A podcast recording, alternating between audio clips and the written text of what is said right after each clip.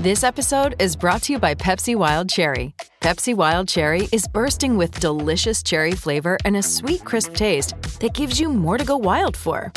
Getting wild may look different these days, but whether it's opting for a solo Friday binge watch or a big night out, everyone can indulge in their wild side with Pepsi Wild Cherry, also available in Zero Sugar. So grab a Pepsi Wild Cherry and get wild. Hello, it is Ryan, and I was on a flight the other day playing one of my favorite social spin slot games on Chumbacasino.com. I looked over at the person sitting next to me, and you know what they were doing? They were also playing Chumba Casino. Coincidence? I think not. Everybody's loving having fun with it. Chumba Casino is home to hundreds of casino-style games that you can play for free anytime, anywhere, even at 30,000 feet. So sign up now at Chumbacasino.com to claim your free welcome bonus. That's Chumbacasino.com and live the Chumba life. No purchase necessary. VGW. Void where prohibited by law. See terms and conditions. 18+. It is Ryan here, and I have a question for you. What do you do when you win? Like, are you a fist pumper? A woohooer, a hand clapper, a high fiver. I kind of like the high five, but if you want to hone in on those winning moves, check out Chumba Casino. At chumbacasino.com, choose from hundreds of social casino style games for your chance to redeem serious cash prizes. There are new game releases weekly, plus free daily bonuses. So don't wait. Start having the most fun ever at chumbacasino.com. No purchase necessary. VGW. Void where prohibited by law. See terms and conditions. 18+. Chelsea for sale.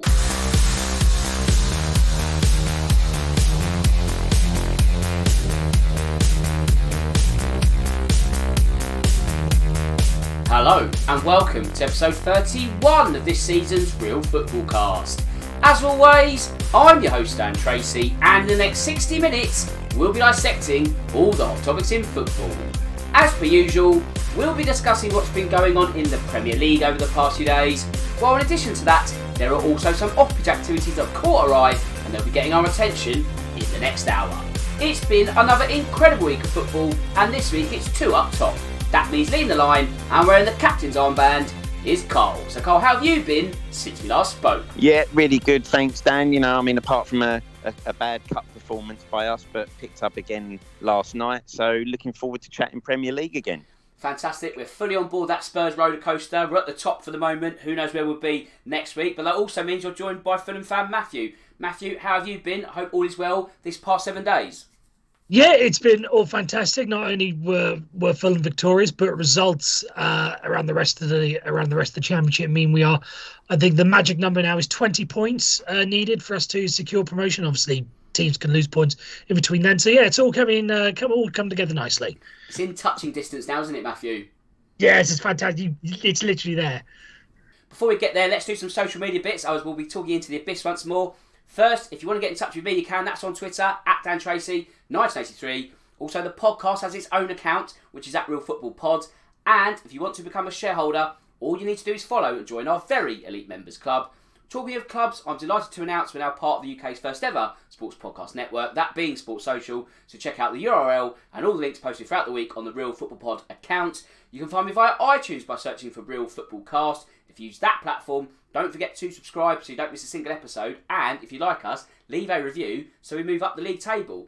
Also, I need to mention my content partner, that being betting.com. For all the tips and predictions you'll ever need, visit that website. And the easiest way to find all the links is by going to Linktree/Real Football Cast. Put a dot between the R and the E. You get 10 podcast platforms to choose from. It's never been easier to listen to this show. Right, it's time to go live. Where should we go first? Let's go to Stamford Bridge. And although we discussed the situation at Chelsea in some detail last week, that situation has changed quite considerably. So, Carl, with that in mind, what do you make of the fact that Chelsea are officially up for sale? Yeah, it's interesting, isn't it? You know, obviously there's lots of views around this and Roman Abramovich and what he's done for football.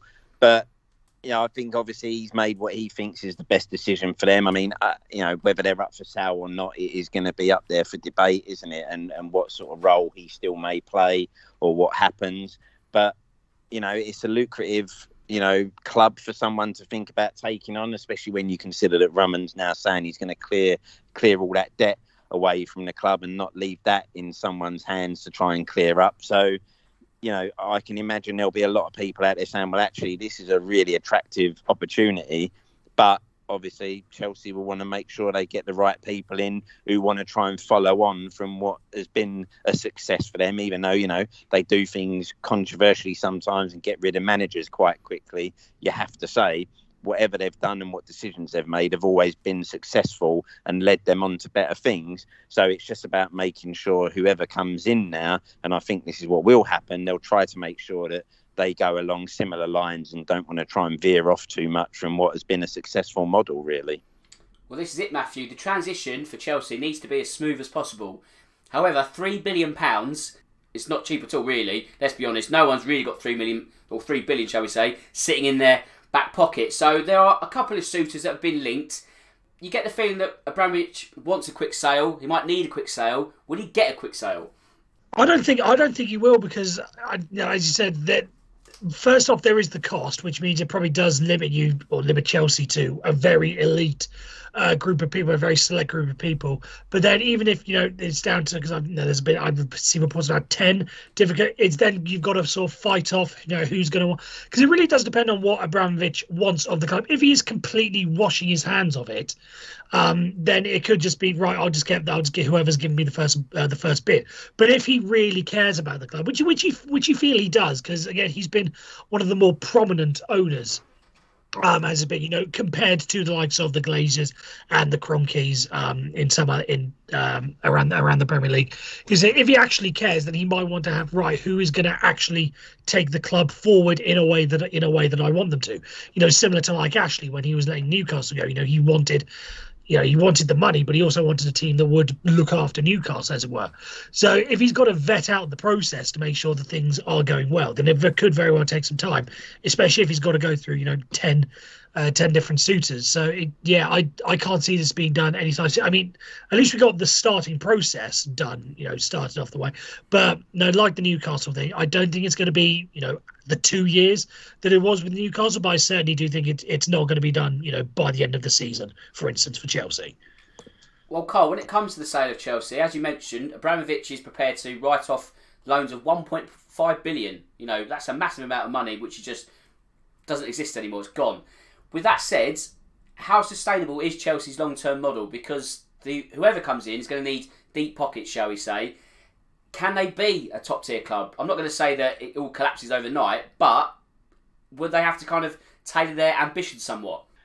Yeah, I think the good thing is, I can't see someone coming in, the way you make money in football is by being successful on the pitch, isn't it? Because that's where you then generate your fan base around the world, and it brings in the money along with it, with sponsorship and everything. So whoever takes that over, the way you've got to make money is by being at the top table, and that's what they're going to need to do. So as you say, it's going to be about finding the right way to kind of measure everything up and keep it all sustainable. But I don't see Chelsea suddenly dropping off a cliff in terms of football, like a Leeds United or anything like that. I think some fans are thinking and hoping that this will be the end of Chelsea. I don't see it. They're in too good a position, and whoever comes in is going to know that you've got to keep the club in that position. They've got to be at the top table. They've got to be fighting for top honours. And when you consider that debt that's been written off, that just makes it even more attractive to go in and think, well, if we can just keep this going, there's money to be made here. Because whoever comes in, you won't get, an owner who comes in like, in history, owners used to be people who cared about the club. That's not what football's about anymore. It's about coming in and making money. So the people who come in are going to want to make money. And to do that, you still need to keep the side successful and keep them where they are. So you've got to come in and balance it, but I don't see Chelsea dropping off a cliff, and I think those who come in will still want to keep them at that top table and do what they need to. Well, Matthew, one issue could be their stadium, because if you think about what they can recoup in terms of matchday revenue, it's not as much as the likes of Manchester United, Tottenham, the Etihad, Manchester City. It's quite a small ground in comparison to the big six counterparts. Is that going to hold Chelsea back when that sustainability, or that subsidy, shall we say, is no longer there? Is the next owner going to have to do exactly the same? I think so. And the Chelsea pitch situation, the Chelsea Pitch Owners Club, I can't remember the exact term, but they've always sort of kicked up a fuss about, because I remember this discussion about 10 years ago when there was talk about them moving from Stamford Bridge, because they realised 10 years ago that they needed a bigger ground or they may need to move. So it's always been something that's held them back. So it's certainly going to be an interesting one for the Chelsea owners to look into. What are they going to do? Are they going to look to expand to generate revenue, or are they going to have to move, which will be a big excess and a big expense rather that they're going to have to factor into it. So it's only going to be an interesting one. I think another reason why I think it's not going to be such a quick fix, because there may be the preferred bidder may say, right, we'll give you X amount of money, but we're not going to build this team, which, as I hinted at earlier, Abramovich might say, no, I want the best for this club. I want the club to expand. So I want, a 60,000-seat stadium either at Stamford Bridge or move or a new stadium somewhere, which, if you're looking at that part of London, there's not really a lot of places for you to go to. So it could be very, very expensive for them to work out. So, yeah, it's going to be, a major problem for them trying to work it out. Well, Cole, one of the ways to ease that problem and be sustainable is by booking a return to the Champions League. And after a comprehensive 4-0 win over Burnley on Saturday, they're certainly going about that the right way. Yeah, I don't see any dangers there from, to be honest, Dan. I think, they've got that third position sewn up, because I don't think any of the other teams that are kind of there, Arsenal are obviously in the best position to kind of push them. They've got the game in hand on Chelsea still. So if they win that, they're right on their towels. But ultimately, Arsenal have got some really tough games where I think they'll actually be tested, and I'm not sure if they can come through that. So I think Chelsea will do enough to make sure third's in there. They're not going to catch Liverpool. They're 10 points behind at the moment. Yes, a game in hand, but no one's catching that top two. But I think Chelsea will have enough about them to make sure they finish third, and probably third comfortably. And then, as you say, that puts them back in the Champions League. And then, of course, that's where you've got to be to attract the best players and hopefully progress for them as a club by being able to, tailor their summer transfer spending around being in that competition. So, great result at the weekend. There was a tough first half. Burnley played really well up till half time and then suddenly just kind of collapsed afterwards. But Chelsea had to take their chances, and then in the end, they just kind of basically steamrolled through Burnley and were very clinical. So, good result. Yeah, once Burnley's resolve was broken, they sort of collapsed really, didn't they? A performance unlike Burnley at home. I think also with Burnley, it's been a bad week, because although you could probably make a case for Chelsea winning quite comfortably at Turf Moor, the Leicester game in midweek, not so much. So 2 missed opportunities to get points on the board, and that means they are still in the bottom 3. But Matthew, during that encounter, there were chants of Roman Abramovich by the Chelsea supporters. Now, that's not the biggest surprise, because obviously Chelsea like to back their own, and we don't want to go too far down that trench, but they are not the best when it comes to their own fan chants. But what did you make of Thomas Tuchel's comments after the game? Was he right to call out the Blue supporters?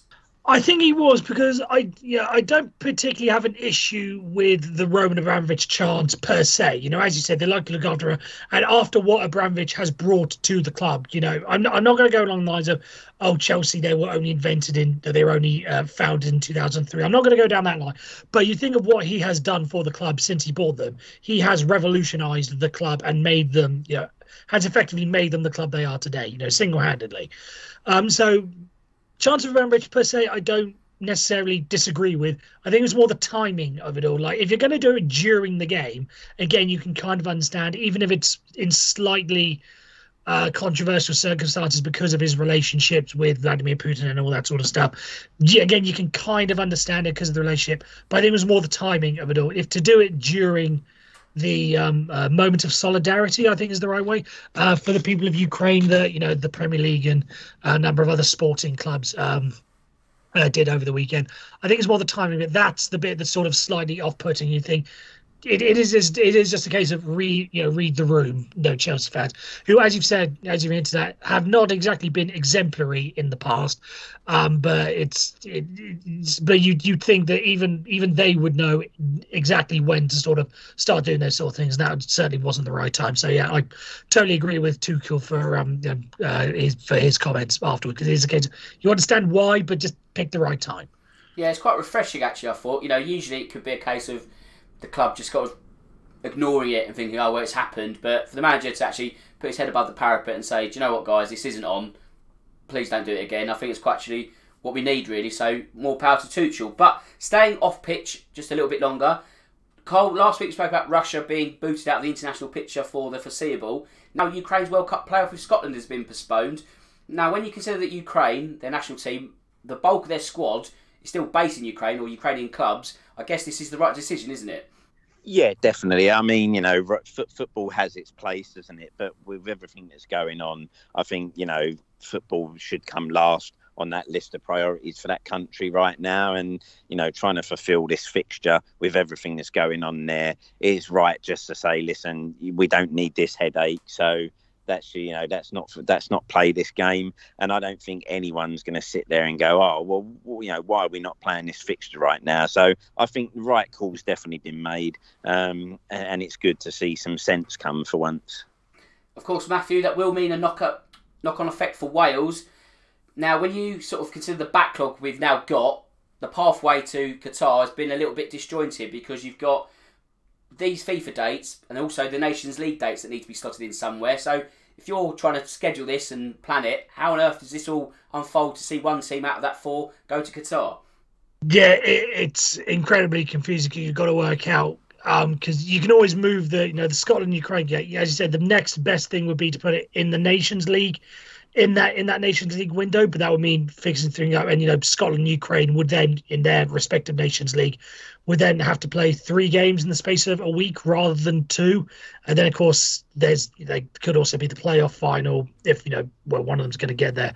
So it is incredibly confusing. You just have to hope that, you know, some happy medium comes along, even if it is, you know, at the end of the season, you know, like I can't remember when it, but like the 1st of June, that sort of thing, rather than into July and sort of thing, because it has to be, because you got to think, because it also sort of affects the World Cup draw as it is, because I'm sure you can't just put a placeholder for the teams. I know that depending on who would go through Wales, Scotland, Austria, Ukraine, it would affect the seeding, so it depends on what pot they would go in. So this is something that is going to, you know, affect effectively the whole World Cup qualification campaign, whatever is left of it. So it is incredibly confusing, and, you know, obviously it is obviously not the main thing. I sort of want to stress that, but it is one of those things that, you know, again, me as a Wales fan, this could be our first World Cup since 1958, and we're trying to think, can we at least make this as smooth as possible and not have to, you know, panic or worry about all what's going on, or are we going to be, not in a sense cheated out of it, but, you know, if things have to be cancelled and moved around, and, you know, this could affect our Nations League, but we just want everything to be done fairly and in the right way. Yeah, it's mindful is probably not the best use of a term, but you know what I mean. It's not ideal. It's far from ideal in terms of schedule planning, because when you consider international dates, they're always a bit just jumbled around. They're always a bit awkward in terms of when they actually are scheduled into the club season. This is just a bigger headache for everyone to deal with, and I don't know. I mean, do you have to begrudgingly let Ukraine out of the playoffs and say, sorry, we can't schedule you in? I don't know. Is that fair? Does Scotland get a bye? Is that fair if they then face Wales or Austria? It just seems an absolute mess. But let's move on now to matters on the pitch, because first we'll go to the Manchester derby. Cole, it wasn't the most one-sided clash, shall we say, but it certainly felt like men versus boys at the Etihad on Sunday. Yeah, that's right, Dan. I mean, especially the second half, wasn't it? I mean, the first half, you know, United actually held their own, didn't they? You know, and actually were playing some good football at times, you know. Although City went one up early, United recovered well, I thought, and kind of were looking slightly dangerous. Then they get the equaliser.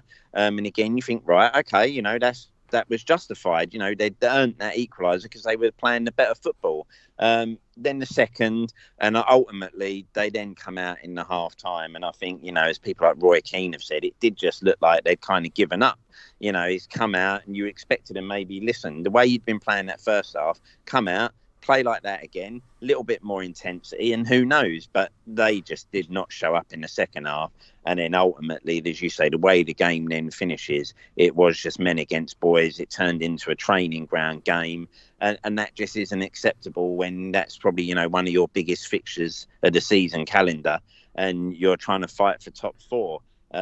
It's just a mess there, isn't it, at the moment at United, and you don't see any quick fix coming at all, where you sort of think within the next 5 or 6 years you see them progressing much further than where they are now.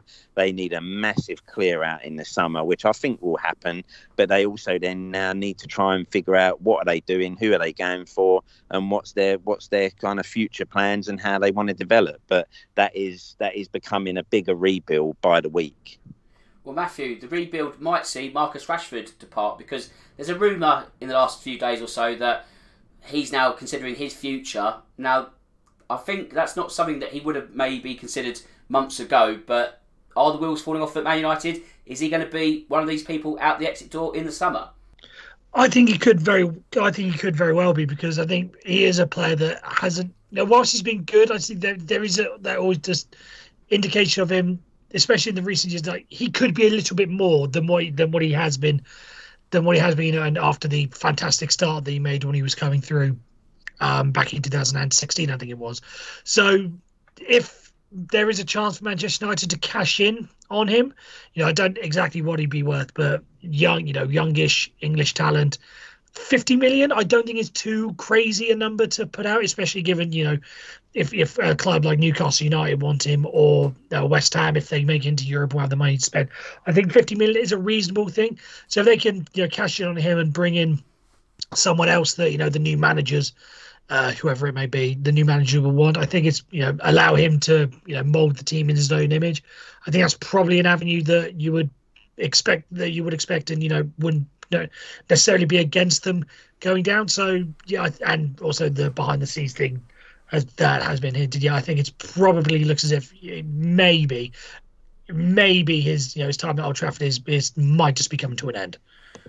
Carl, is part of the problem for Marcus Rashford the fact that we don't really know his best position? That, you know, started out as a centre forward in the old ilk, now he's a kind of more wide forward, but you don't really feel you're getting the best out of him in that position. Does he need a change of club and going back to the spearhead of attack?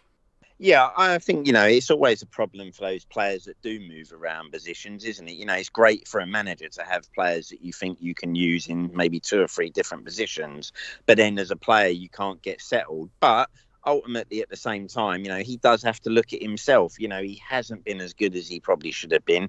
He does need to kind of get better at finishing. But ultimately, yes, the way things are going right now, you would maybe say the best thing for him would maybe be a move somewhere where he can go and say, well, listen, this is a position I want to play. I want to be a central striker.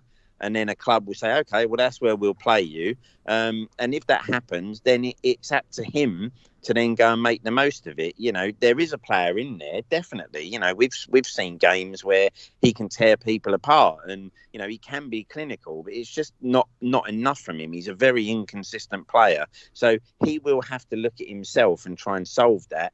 But maybe to help that, maybe it is time to move on and look for pastures new, where you become the big fish, if you like, and you are the main striker. And then it's up to him to kind of prove that with his finishing and say, well, listen, you know, this is where I needed to play all along. I can definitely see that happening. You know, I think with everything that's gone on this season, I definitely see him being a player that come next season might look to be moving on. And you know, who knows, maybe, you know, someone like Newcastle, that might be an attractive, you know, position for him and an attractive club given where they might be going in the next few years. Well, of course, Newcastle, as we always say, if they get phase one of the project complete, then players like Rashford are on the table all of a sudden, and 50 million might just be a small drop in the ocean. So watch that space in terms of Rashford. In terms of another Man United starlet, shall we say, Matthew, Jadon Sancho, I think it's fair to say he's been one of the better players since Ralph Rangnick's arrival. They started to get a tune out of him, and he's started to become more of the player that they signed in the summer, the one they hoped, shall we say. Yeah, absolutely. It obviously took a little bit of time. Maybe he just wasn't quite there under the Ole Gunnar Solskjaer system. But, you know, Ralph Rangnick seems to be getting the most out of him. And, you know, he's, as you say, he's arguably been one of the better players since he took over. And, you know, they've obviously needed a couple of people to step forward, because the likes of Ronaldo haven't quite been there. Obviously, Cavani's going through his thing. Rashford, again, is sort of not quite there. So they've needed that little spark, and saying Sancho has provided it. But I do think it is saying something if Sancho is, you know, looking like Manchester United's best player, because we know what Sancho is a good player. I do quite like him. I think he does have, you know, a bright future, and you know that he will be in the discussion to be starting on the wing for England when the national team picture comes around again. So. But if you're thinking of Jadon Sancho as the best player in your team, then I do think that there is probably something wrong, especially for a club of Manchester United's, you know, stature and ambition. I think they need to be looking a lot higher than that to be, you know, as for who their main man and their talisman should be. Yeah, in a sense, it's a case of Sancho's got better and everyone else has got worse. So Sancho's become the best by default. But as you rightly say, that standard, that level there, is not good enough, and we can see that as United slipped down the table, and they slipped down the table because Arsenal have moved up the table. Now, Carl, obviously you mentioned earlier in the show that Arsenal's games in hand look tough. There's no doubt about that. But I guess all they can do at the moment is win the games in front of them, the ones that they are kind of in the bank already, and they did exactly that on Sunday. They were made to work for it a little bit, but the goals they scored were fantastic. Yeah, definitely. I mean, as you say, you know, you can't knock Arsenal. They've had the games and they've been winning them, and they've been winning them well. So you can't knock them. They're a young, exciting team as well. So there's a lot of potential there. It will just be whether they can do that in those tough games, especially away from home, that they've got coming up. And I think, you know, they've got 3 games in a row away from home that I think will probably define the season and where they finish for them. But they have been doing well. Like, as you say, in the end, it looked like they had to work a little bit harder than they probably would have liked at the weekend. But some good goals. I mean, it helps when your manager's running halfway down the pitch to retrieve a ball for a throw-in, doesn't it? You know, I did like to seeing that, you know, you got your manager running out of his area to kind of help get quick throw-ins on the go. But you can't knock them. And given the games they've got in hand, they will feel that they are in the driving seat right now for that top 4 race, because, like I say, they have still got 3 games in hand on United. So they'll be feeling very confident right now. Well, Matthew, I was going to mention Arteta. Now, the technical area is meant to be, shall we say, like an invisible barrier or force field for managers. You're not meant to leave that. That's your part of the pitch. Now, Arteta quite obviously left that on Sunday, played a key part in a goal. If you're the referee, do you pull that back and say, well, I'm not having that, there's been some, I don't know, artificial assistance here? Can you call it like that? I think if you are, I think you're being very, very picky with it. I know it is, speaking afterwards, I know Roy Hodgson basically said he didn't have a problem with it. He's basically praised Arsenal and Arteta for thinking on their feet. And I sort of go in that, again, if you're going by the letter of the law, then yes, it probably does know. But again, in that quick instance, if the referee's not looking at it and the linesman isn't looking at it, and there's nothing in the VAR in the build-up to make you think, you know, to go back and check it, then there's really nothing for you to think that there's anything there's anything wrong with it. Again, he did technically break the law, but I think in the grand scheme of things, if you're looking at everything that managers do and how lenient they can be with their technical area, because we see managers leave the technical area all the time. Again, I've plenty of times, even just to, you know, get the ball further back down, hoof it back down for a goalkeeper to take a goal kick or something like that. It has happened. It has happened at times. So it's not a major thing, but I think it's probably something that is getting a little bit of scrutiny just because it happened to be the third goal in a 3-2 win. So it may have, you know, had an effect on the side. But in the grand scheme of things, I don't think it really should be like in the subject of any sort of FA investigation or anything for whoever the referee was to say, oh, you didn't do your job there. I think just let this one go. That's fair enough. I remember Antonio Conte booted the ball in Euro 2016 against when Italy played Spain. It hadn't even gone out of play, had it? And he kind of encroached onto the pitch and just whacked it. So it happens. I guess it's a rush of blood. But as you say, Matthew, it would be really harsh for Arsenal to get that goal disallowed. But I guess the rules are the rules. But credit to Arsenal for breaking them or bending them at the weekend. But for Watford, Carl, they're having no joy at home this season at all. Their last 8 matches at Vicarage Road, they've lost all 8. Now, they're getting some joy away from home under Roy Hodgson, but surely at this stage of the campaign, it's vital to get some results on familiar ground.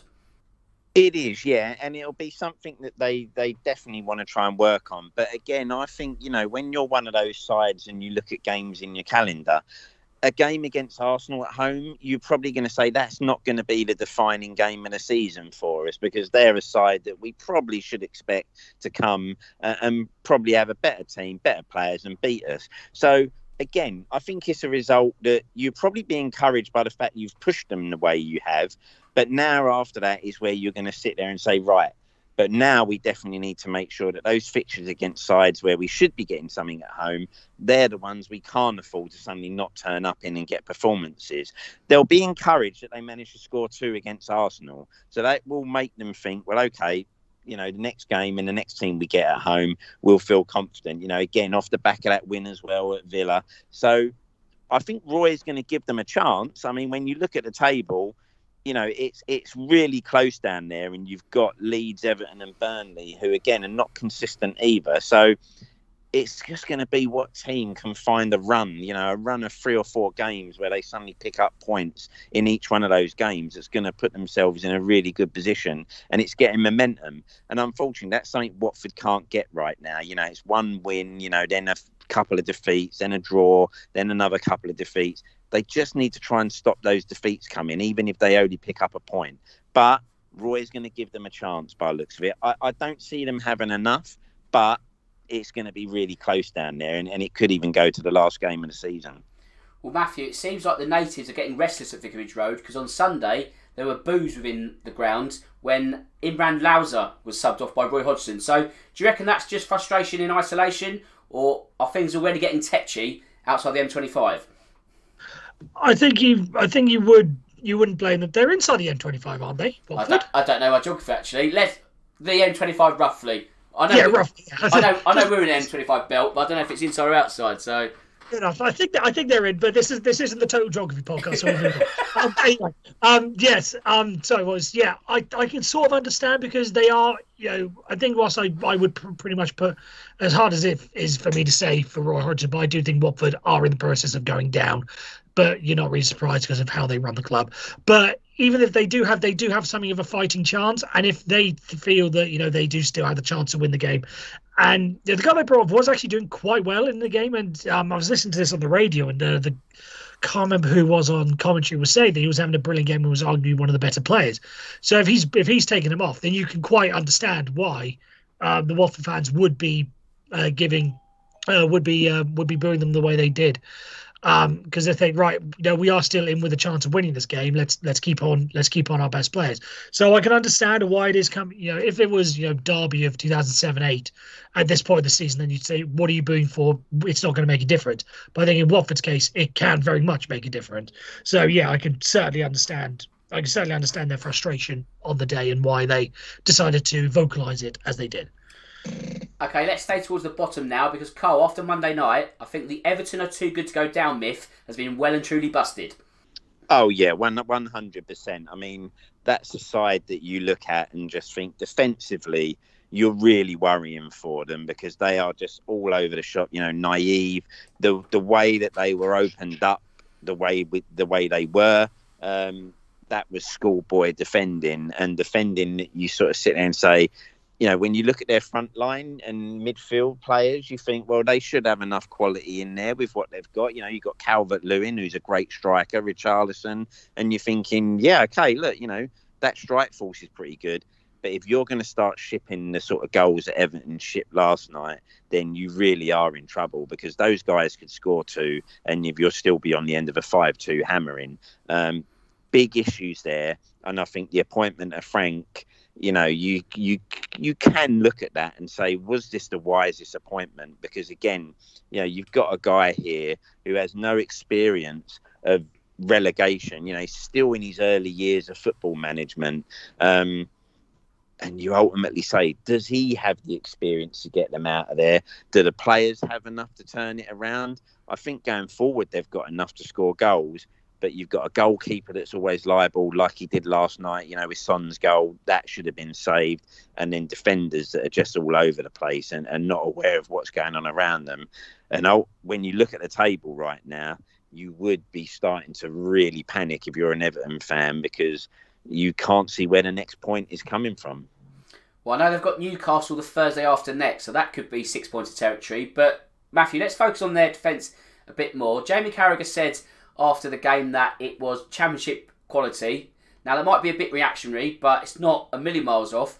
But Michael Keane in particular has had a pretty bad week or so, because he was at fault for Man City's winner at Goodison, put a ball in his own net last night, that being Monday, hauled off at half-time. Frank says he was unwell, but you get a feeling there might be a bit more to that. So, is he kind of one of the, I guess, the poster boy of a lack of confidence in Everton's defence at the moment? I think he is, because I think Michael Keane is probably the... he's not the most experienced guy, probably going to James Coleman, but he's probably, I would argue, the best central defender that Everton have, because I think he's been... Has he been called up to the England squad, Michael Keane? Oh, yeah, I know yeah. I know he's been in the conversation at least, so I think he's probably the best defender that Everton have. And as you say, if he's not been having the best run of form, then it does just sort of say, if he's the best, then what have the rest of them got? So yeah, maybe it's just he's just past his prime, as it were. Maybe it's Lampard isn't really focusing on the defence, because he really does have a lot of other issues to sort out at Everton. It's just a multitude of things, but as you say, if that is what they are producing, and Michael Keane is going through this bad run of form, then you do start to worry that Everton will not be able to stop the sinking ship, as it were. Well, I guess they just don't have battle-hardy players, do they? They have players that are neat, they're compact, they can do great things on the ball when it all clicks. But as Cole rightly says, this is a team in absolute crisis, and now it's time for players to stand up and be counted. And you look through that squad and you just don't see it, do you? Like, Donny van de Beek hasn't really got the aptitude for a relegation battle. Dele Alli, even, really. Not great signings which are going to shore things up. There are forward-facing, attacking signings, really, to try and mould a team. But Everton are going backwards. And this is a new manager, a few new signings in January. There's no other kind of safety valves they can activate between now and May. It's all hands on deck. And, Carl, when you look at Everton, obviously they were bad in defence, but it also would be unfair to forget how good Tottenham were. You look at Harry Kane, scintillating again last night. He doesn't sort of get hat-tricks anymore, but he's always good for a brace, and what a brace it was on Monday. Yeah, he's definitely back to his best now, isn't he? Given everything that went on in summer, he definitely had a slow start when he came back in, and you could tell that there were still rumblings, and maybe he just wasn't quite at it in terms of fitness.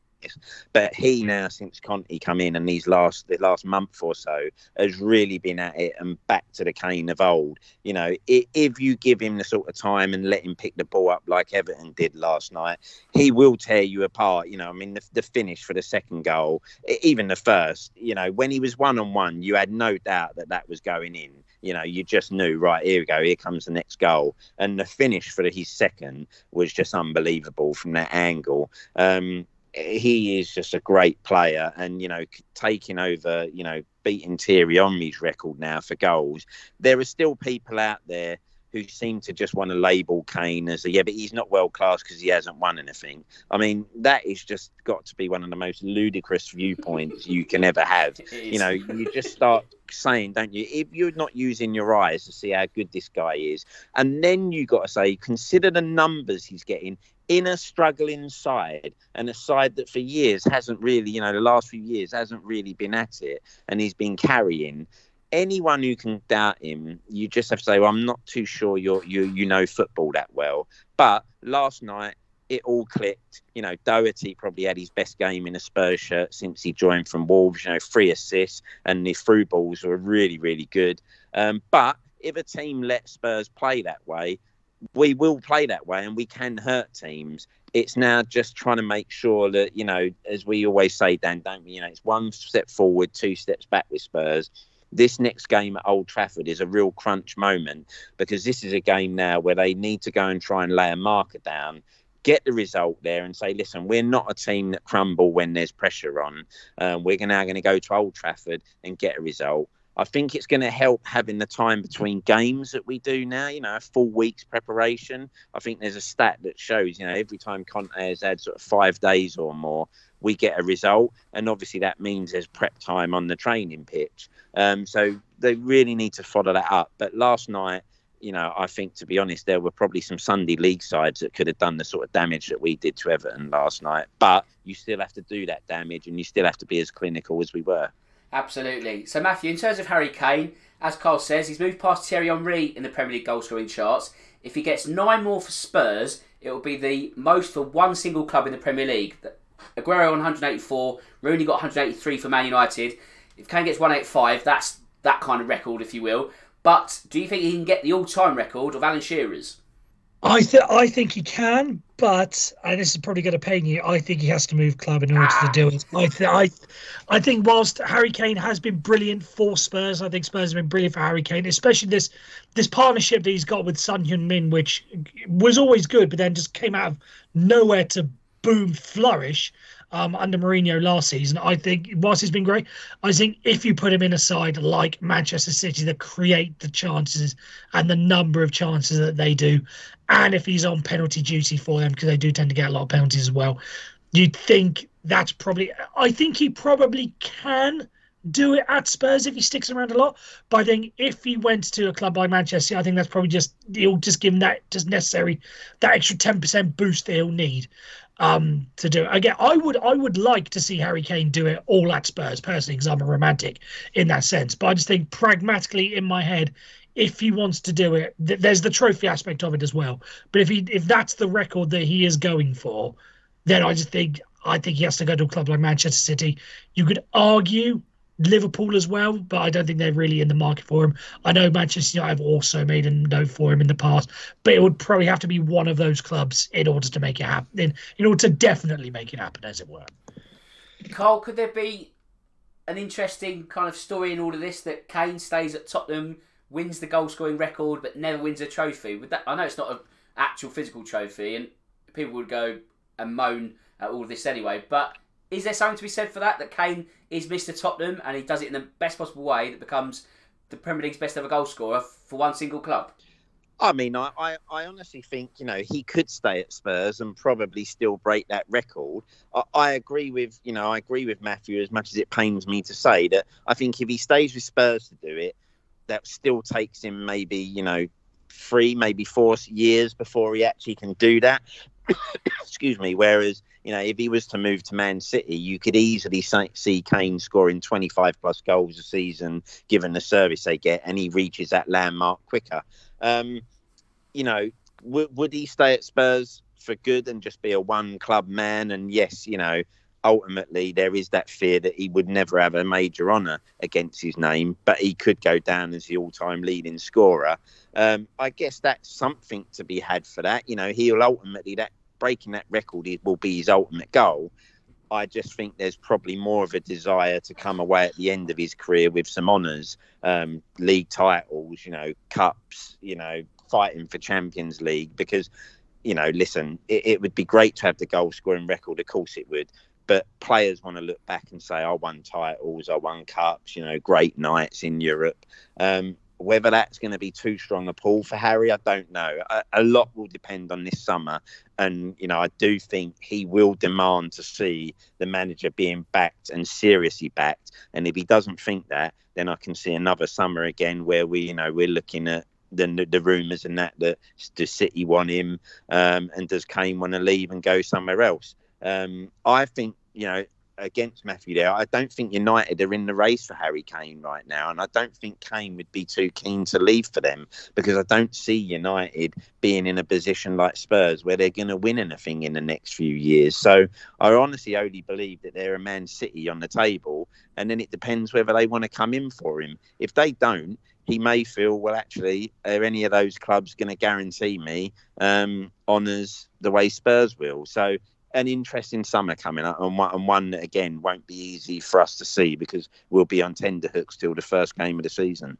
Well, yeah, sorry, just want to say that was just a club that I have seen mentioned for him in the past. Like, I saw Chelsea mentioned as well, but I'm totally ruling Chelsea out. I just know that Man United have been linked. I'm not necessarily saying they will, I'm saying they have been linked in the past. Good clarification, Matthew. But Matthew, back to you, because Spurs haven't had the best week, though, because obviously smashing Everton for 5, getting smashed out the FA Cup by Middlesbrough. It's now 14 seasons without a trophy. Does that put more pressure on the board or the manager come the summer? I think That's a tough. I think it's more on the board. I don't think there's really much pressure under Conte at the moment, because it is still a case of he took over in mid-season, and whilst you know the time frame of when he took over, you would expect that there's enough time for him to get into the Champions League. It is still, you know, what did he have to take over with? You know, not the greatest Spurs side, and not the greatest situation that Nuno Espirito Santo left him. And also he did kind of balls up the Europa Conference League as well. So there is someone here, but I think because in mid-season he gets something of a pass. I think it really is all on the board, who for years now it's been the whole thing with Daniel Levy refusing to spend, or at least refusing to spend to the same extent as other clubs have. So I think that's really on them, because I think if they can, if 14 seasons, to go 15 seasons, there's just something about that number 15. It's officially a decade and a half without a trophy. That really should be sending a really, really strong message to the board that this cannot go on forever. And part of it is due to the fact that you haven't backed up and you haven't funded in the way that other clubs have. So I think it's more going to come on the board rather than Conte. That's not to say Conte's completely blameless in all this, but I think more of it goes on the board. So let's move on to Newcastle now, because they would love to win a trophy in 15 years. I think theirs is about 60-odd, their trophy drought, but their drought for victories is no longer, because they are now 9 unbeaten in the Premier League, Carl. They had to hold on a little bit against Brighton, but what a big victory that would be as well. Yeah, that was just another big win for them, wasn't it? And that's 4 out of 5 wins. And they're really turning it around, aren't they? And you're starting to think, they are pulling themselves out of danger and putting all the others in, because, it wasn't that long ago, just before the January transfer window, we were thinking, well, Newcastle are in real trouble here. But the way they're playing right now and the results they're getting, you got to think the momentum is with them.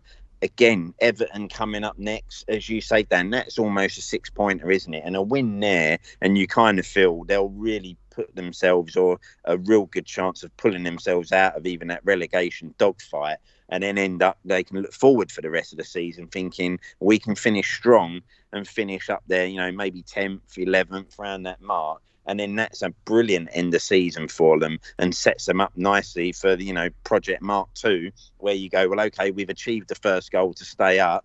Now this is where we start to build and progress, and that's where the money can then start being launched. And then you would expect that, that club has got big trophies in mind, and you could see them getting it. In the future, you will see Newcastle will probably be Premier League champions and up there fighting for European Cup. So they're doing everything they need to right now, though, and I'm confident they won't be going down this season. Well, Matthew, are Newcastle making hay while the sun shines? Because after Southampton on Thursday coming up, their running is incredibly difficult. It's basically the whole of the top half. So their unbeaten run at the moment is vitally important, because without that last stretch of the season is even more difficult.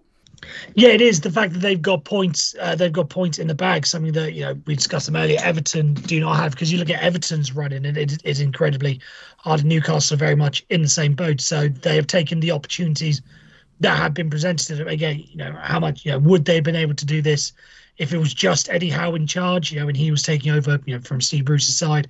Or is part of it due to the fact they managed to improve in a whole number of positions, mainly the defensive line?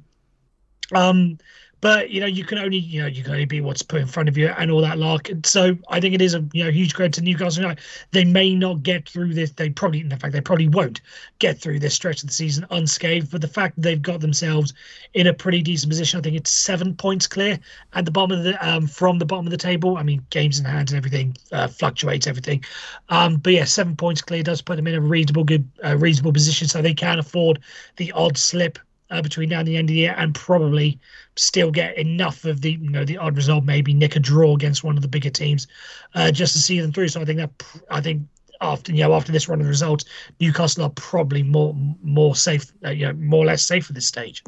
Yeah, I think they're 9 points short of the target. I don't think 40 points is going to be desired this season, or needed, shall we say. I don't think it's going to be that much. I think 37 is probably the magic number this season. So 2 wins, 3 draws. I think they can do that in the final stretch, and you can't put a price on momentum, and that's exactly what they've got at the moment. Something that Norwich wish they had, as after suffering a 4th straight defeat in the Premier League, Carl, that loss to Brentford is probably going to hurt more than the ones that happened against Man City and Liverpool in recent weeks.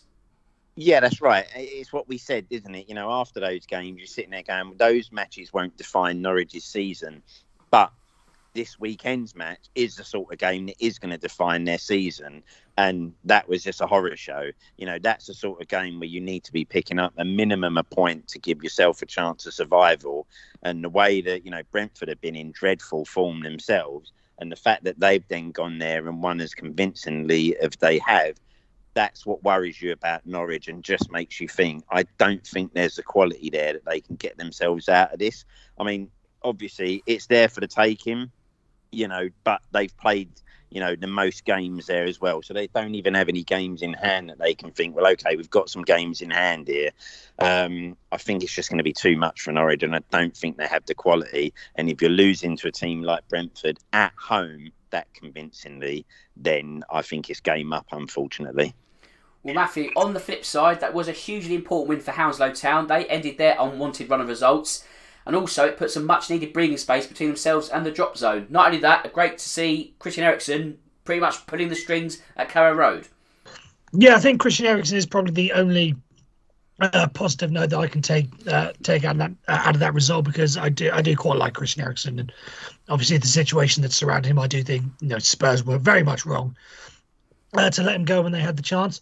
Or when they did, but yeah, it's, you know, yay for Hounslow Town. The media. I mean, I could say one thing: at least the media loving has stopped. They're not the media darling anymore. I think Newcastle United have taken that on, so it's made it somewhat more bearable.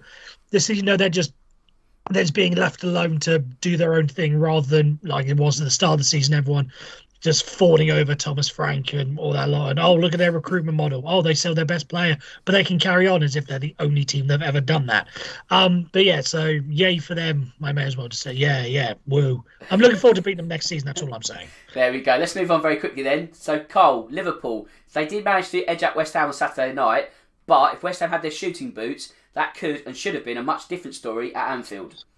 Yeah, that's right. Definitely. You know, West Ham really put up a good performance there. You know, you got the impression that could have been one of them games where an early goal and could West Ham kind of either fight or do they collapse and Liverpool go uncomfortably? I mean, the goal itself, you know, when you look at the Lukaku goal and that goal at the weekend, you kind of go, well, wow, you know, how can one be allowed and one not be? You then look at a tackle that Jota made where you think, well, how has VAR not brought that back, and possible red card there? So West Ham put up a real good fight and will come away feeling really unlucky that they didn't get anything out of that game. But again, it's, you know, it's what those top teams do, isn't it? You know, they get those points, they get those wins over the line, even if it's not pretty. And obviously, you know, it just keeps that title race going, doesn't it? So it's good for the title race. West Ham will take some encouragement. You know, not many teams are going to go there and give Liverpool a tougher game as that. So they'll be encouraged, but Liverpool, you just think, are going to do what they need to do, and that crunch game against City is going to be so huge for where the title goes. Now, Matthew, during that game, Jared Bowen limped off with a heel injury. Now, when you consider that international call-ups are just around the corner, that could be bad timing for both he and the Hammers. It is not even just the international stuff, but they've got the Europa League coming up this week as well. So you know how crucial. Yeah, because whilst West Ham may be able to challenge, they may never be, you know, this deep in a Europa run or any sort of European run again. So you've got to think they are probably sweating to see whether or not he's going to be available for. I was reading in Athletic today that he's probably out of this week's game and the Aston Villa game, but they will be sweating. I hope that he's at least back for the second leg, because he has been an incredibly important player for them. But as you say, just on the England front, he has been, you know, probably the most prominent player this season he's on the verge of an England call-up. Hasn't been called up in the past, but, you know, he's on the verge of an England call-up. So the fact that he's you know, getting it at this time just goes, yeah, it's a bit of a kick in the teeth, and it may have to just delay his debut. But hopefully not. Hopefully everything is, you know, better than imagined, as it was, and he can come back, because I think he does deserve his England call-up. I think he's been fantastic for the Hammers this season. He'll get that rattle soon, Matthew, won't he?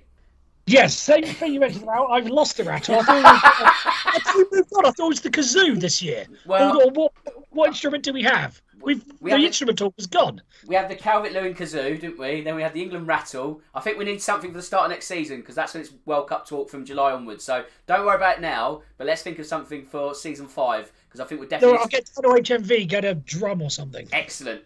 Right, so let's move on very quickly. Cole, Aston Villa, they blew Southampton apart on Saturday. A 4-0 win that I don't think anyone would have really seen before kick-off, when you consider Southampton's decent form. But also, Philip Coutinho has reminded everyone what a special talent he can be.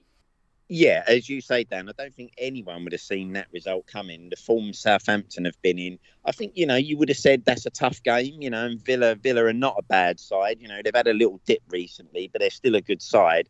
But you didn't see them blowing Southampton away the way they did. And as you say, Coutinho was vital in that. We know there's a great player in there. He's shown it in the Premier League before. It's just obviously didn't work out for him in Barcelona. He is a player that if you can build a system around him and give him the sort of freedom to do what he wants to do, then he can hurt teams. And he showed that this weekend. It's a great addition for Villa. When they get things going there, we have him and McGinn playing and Ollie Watkins up front. That is dangerous. And long may it continue, because, I would have liked to see Coutinho at Spurs. We don't have a setup that kind of allows a sort of player like that at number 10. But if you can set him up and get him in the side and get him back to that fitness, which looks like he's getting to each week now, he is a dangerous player, and one that I think will help Villa improve and progress. And they'll be thinking if they can make that a permanent deal for next season. Well, this is it, Matthew. Would you consider Coutinho to be in a shop window for others? Or if he does well for Villa, say they get a top-half finish, a bit more prize money, does that make a deal from Barcelona all that bit easier? I think it's going to be lean more towards Aston Villa. I think that they, in a first refusal sense, I know they do have an option to sign him, and given the way he has done, I think they'd be stupid. They'd be stupid not to. I think 33 million. I think is. Peanuts. When you think of what Philip Coutinho can bring, and if he carries on this sort of form, if he does it for the whole of next season, then you can imagine Aston Villa being challenging for Europe and maybe even challenging for the odd cup. So he can get that money back straight. He may even get it back on shirt sales for all we know, because he does have that sort of impact on a club. So yeah, I think I'd be stunned if he. I mean, I'd be stunned if he is at anywhere other than Aston Villa next season. Well, if Villa are competing for Europe, they'll likely be competing with Wolves. Wolves lost at the weekend, their third successive league defeat. That's derailed their European hopes. But let's focus very quickly on Palace. Max isn't here, so Cole, you've got that remit this week. I guess Vieira just continually proving the doubters wrong, because not only are they in the top half of the table now, but also in the last 8 of the FA Cup. Yeah, it's been a good first season, isn't it? And they've had some good play. Conor Gallagher, he has been one of the standout players for them this season. And that, again, this weekend was a result that I don't think, anyone, not many people would have put that down as a Palace win in their accumulator. No. So I don't think anyone saw them going there and getting that result, keeping a clean sheet. And they're ticking along nicely, aren't they? And you think they're setting the ground and the foundation to kind of build on that next season. Obviously, it'll be key to see what happens with Gallagher, because he has been brilliant for them this season. Can they keep him? Will Chelsea want to recall him back and look what they can do with him? I think there's a chance Palace could get him again next season as well. So that would be good for them. Zaha, if he's on fire, is great. I think if Palace can go and get themselves a real goal scorer next season and they can build on what Patrick has started there, then they'll be thinking that next season, can they repeat what they've done this season or even build on that and go one better and start challenging for that top, 5 or 6. So they'll be really pleased the way this season's gone. They had a little dip, but that's a good result. And now, they've played well in their last few games. Now, unlucky to lose to Chelsea. So I think they'll be relatively happy with the way things are going at Palace. There you go, Max. If you're listening, it's all good at Selhurst Park. And Matthew, finally, Leicester, they got the better of Leeds. And although Leeds offered more resistance in defence this weekend, they had to after their disaster month of February, it wasn't the start that new boss Jesse Marsch would have wanted. No, not the start they would have wanted. They didn't get the new manager bounce, as it were. But I think there was enough there for them to see. If it's just a case of, I think I put this point up last week, just a new voice in the dressing room, because their style of play isn't too dissimilar to what it was from Bielsa. So that's why I think they went with him. They, just have a slightly natural progression. But yeah, there was enough there for you to think, right, under this new guy, they may just be able to go back. You know, even if it is the case of picking up, you know, one win and one more draw, and then just the other three teams below them, you know, Burnley, Watford, Norwich, say, there have been three teams worse than them, then they should be able to get, because they did put up a decent fight against Leicester, and, you know, again, there should just about be enough to see them through. I guess a lot of it will hinge on Patrick Bamford and also the return of Calvert-Lewin. I know Bamford was on the bench at the weekend, but Phillips has been the real key fulcrum of midfield. His return can't come soon enough, and if that is just in time for the run-in, it might just aid Leeds' hopes of finishing outside the bottom three. But that's for another week, because we've hit full time now, so I just need to do the admin, which is as simple as thanking my two Pod Squad members. Matthew, thank you for your time this afternoon. I hope you enjoyed that one. Yep, absolute pleasure. And Carl, thanks for wearing the captain's armband once again. Looking forward to doing it again next week. Yeah, really enjoyed that, Dan. And like I say, looking forward to chatting all things Premier League again next Tuesday. Absolutely. Right, cheers, guys, and also to the listeners out there. And with that said, it just leaves me to say that my name's Dan Tracy. This is The Real Football Cast. And until next time, goodbye.